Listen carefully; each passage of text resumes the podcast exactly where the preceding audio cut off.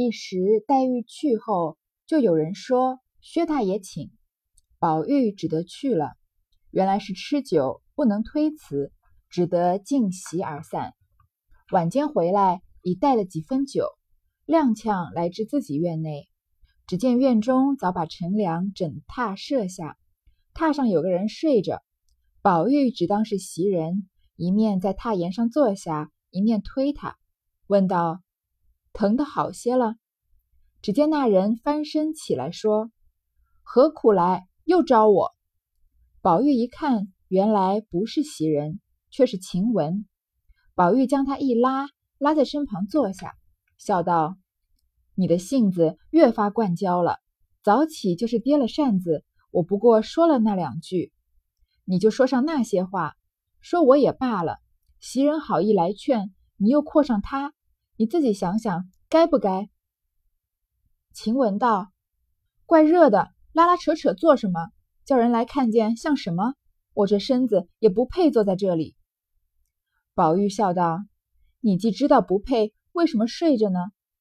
晴雯没的话，吃的又笑了，说：“你不来便使的。”你来了就不配了，起来让我洗澡去。袭人、麝月都洗了澡，我叫了他们来。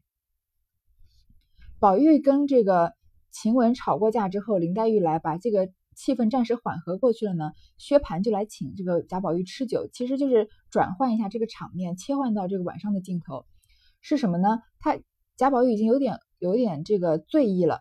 然后呢，因为不是夏天很热的时候嘛，所以院中啊已经放了乘凉的枕榻，他们不在自己的房间，呃，因为房间里闷热嘛，所以外面比较凉快。我小时候啊，还有一些呃邻居会把这个呃钢丝床拉到这个房间房子外面，然后在那里睡觉的。然后榻上有人睡着，宝玉以为是袭人，就问他疼的好些了没，因为他不是才踢了袭人一脚吗？结果那个人起来啊，叫他跟他闹别扭，说何苦来，又招我，又来招我，招惹我干嘛呀？原来是晴雯。那宝玉不是刚跟晴雯吵了一大架吗？晴雯也不是那种会主动道歉的人，她跟林黛玉的性格是很像的。她在这还在生贾宝玉的气。那贾宝玉呢，就又就跟他讲道理，说你爹扇子，我就说了那么两句，你说这么多话，那袭人来劝呢，你又带上他，又指桑骂槐的，你自己觉得你做的对不对呀？他跟晴人晴雯讲道理。晴雯能不知道自己做的不对吗？贾宝玉一说要赶他走，他立马就哭哭啼啼的开始示弱了，对吧？但是呢，他嘴上还是不这个不低头，他就说呀，怪热的。他把这个话题岔开，他知道自己做的不对，不对，所以他不可能回答说自己做的对啊，也不可能说不对，因为晴雯的性格嘛，就岔开话题说怪热的，拉拉扯扯做什么？这是不是很像这个林黛玉？当时贾宝玉已经快要两个人快要和好的时候，林黛玉就说你总说别人，嗯，这个，嗯，不为。你总总说别人不好好照顾自己，那你看看你自己呢？这么冷的天，你就穿成这样子，你就把话题岔开了，对吧？然后呢，又说呀，我这身子也不配坐在这里。然后贾宝玉就说：“你既然觉得不配，你为什么还在这睡着呢？”那晴雯就笑出来了。那吵架的时候，两个人有一方笑出来了就好了吧？他说：“你不来便使的，你来了就不配了。”然后呢，就让他让开，让我洗澡去。贾宝玉笑道：“我才又吃了好些酒。”才得还得洗一洗，你既没有洗，拿了水来，咱们两个洗。晴雯摇手笑道：“爸爸，我不敢惹爷。还记得碧恒打发你洗澡，足有两三个时辰，也不知道做什么呢。我们也不好进去的。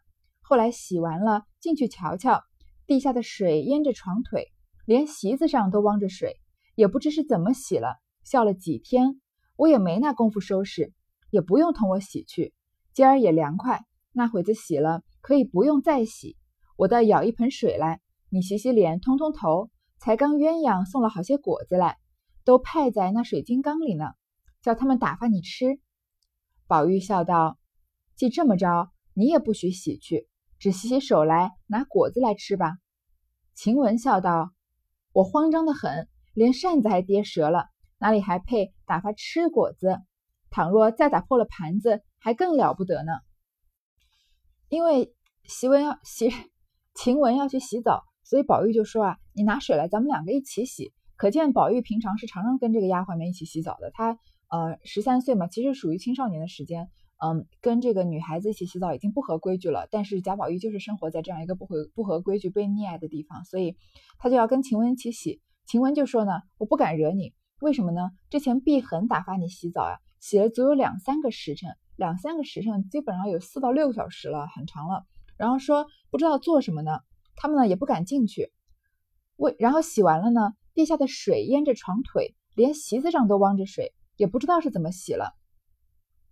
这个其实讲的很明显，其实《红楼梦》里面讲的第一明显的和贾宝玉发生性关系的就是袭人，已经摆明了写了。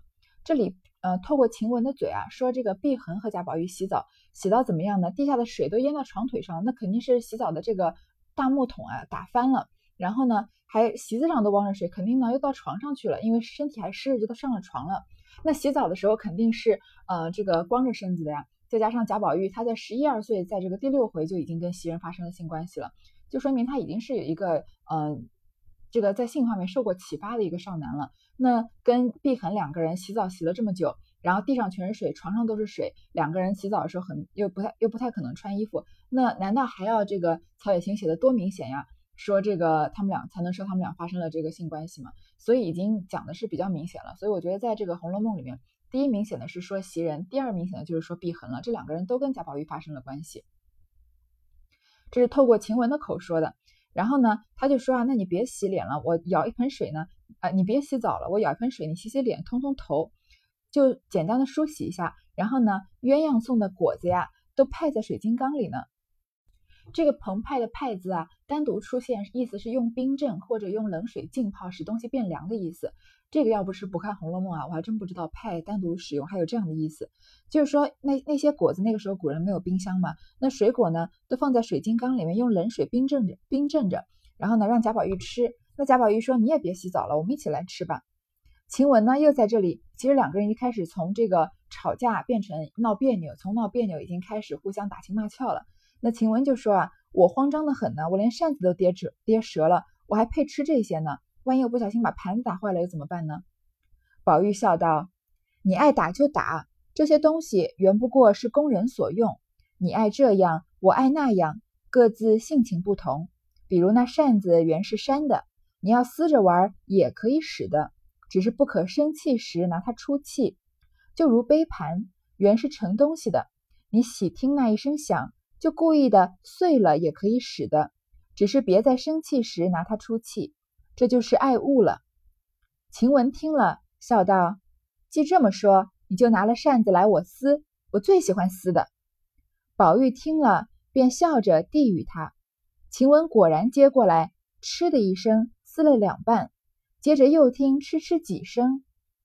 宝玉在旁笑着说：“想得好，再撕响些。”正说着，只见麝月走过来，笑道：“少做些孽吧。”宝玉赶上来。一把将他手里的扇子也夺了，递与晴雯。晴雯接了，也撕了几瓣子。二人都大笑。麝月道：“这是怎么说？拿我的东西开心儿？”宝玉笑道：“打开扇子夹扇子匣子，你捡去，什么好东西？”麝月道：“既这么说，就把夹子就把匣子搬了出来，让他尽力的撕，岂不好？”宝玉笑道：“你就搬去。”麝月道：“我可不造这孽，他也没折了手，叫他自己搬去。”晴雯笑着倚在床上说道：“我也乏了，明儿再撕吧。”宝玉笑道：“古人云，千金难买一笑，几把扇子能能值几何？”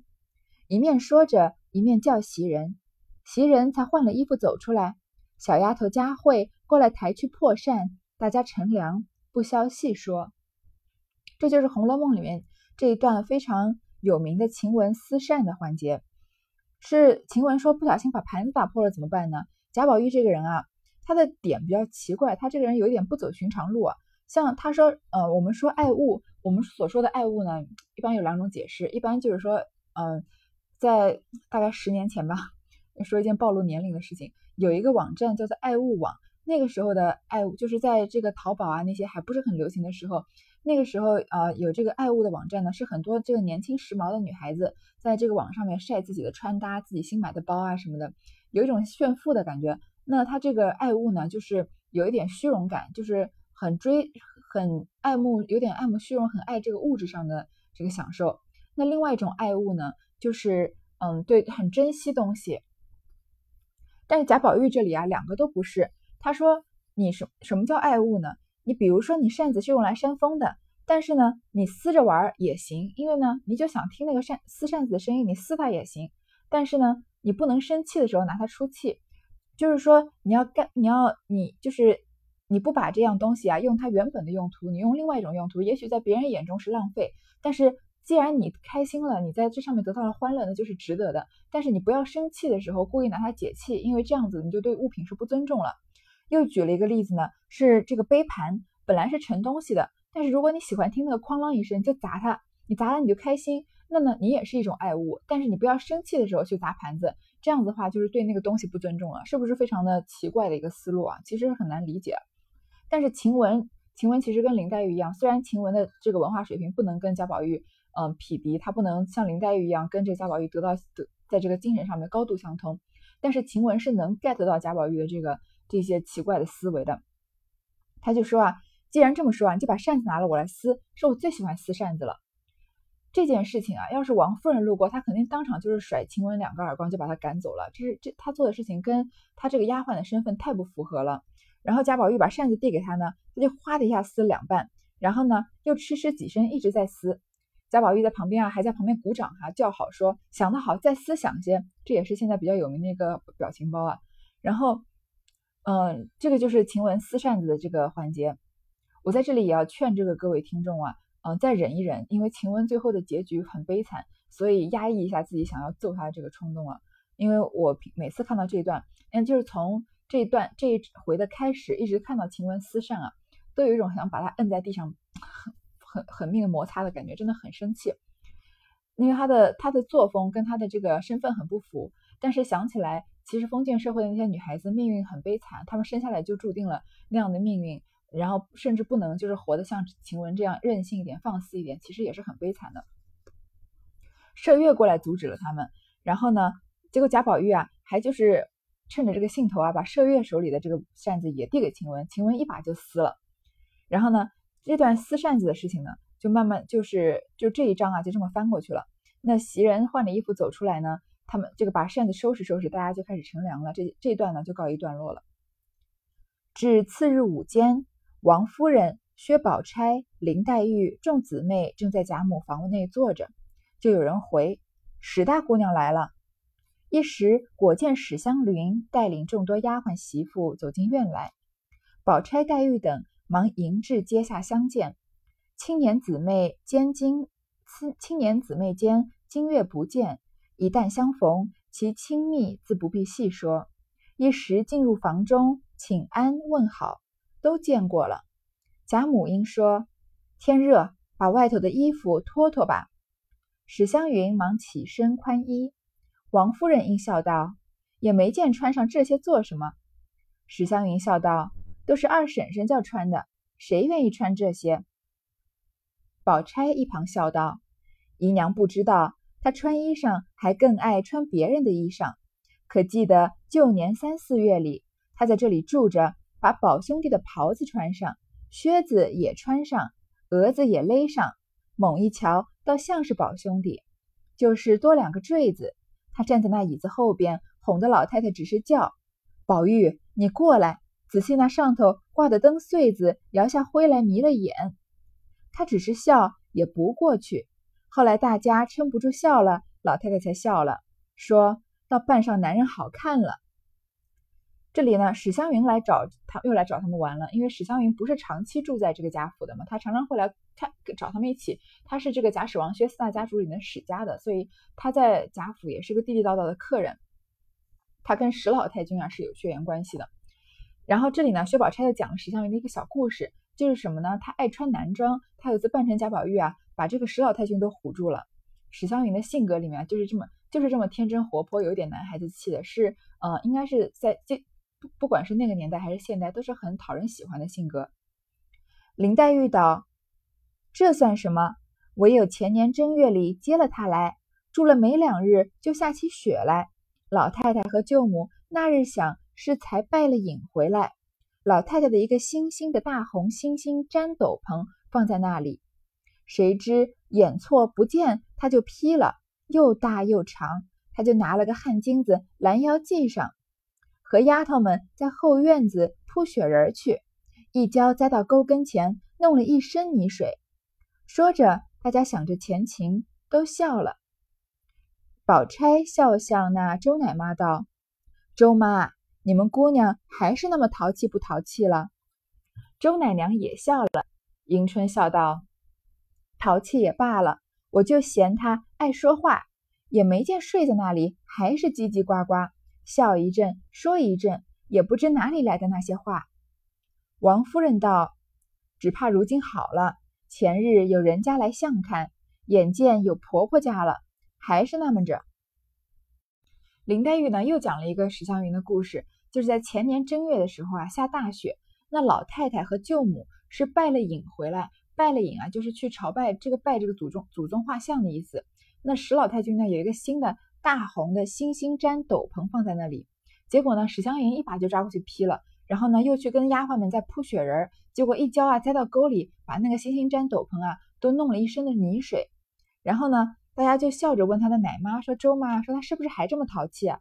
迎春这里又补了一刀，说：“淘气就罢了，他还特别爱说话，连睡觉啊都一直在说梦话。”然后呢，王夫人在这里接话呢，也顺便爆了一个料，就说呀：“只怕如今好了，为什么史湘云快要嫁人了？因为前日呢，有人家来相看，眼见要有婆家了。”这个史湘云的年纪啊，比林黛玉还小，想不到她是最早要嫁人的。贾母因问：“今儿还是住着，还是家去呢？”周奶娘笑道：“老太太没有看见衣服都带了来，可不住两天。”史湘云问道：“宝玉哥哥不在家吗？”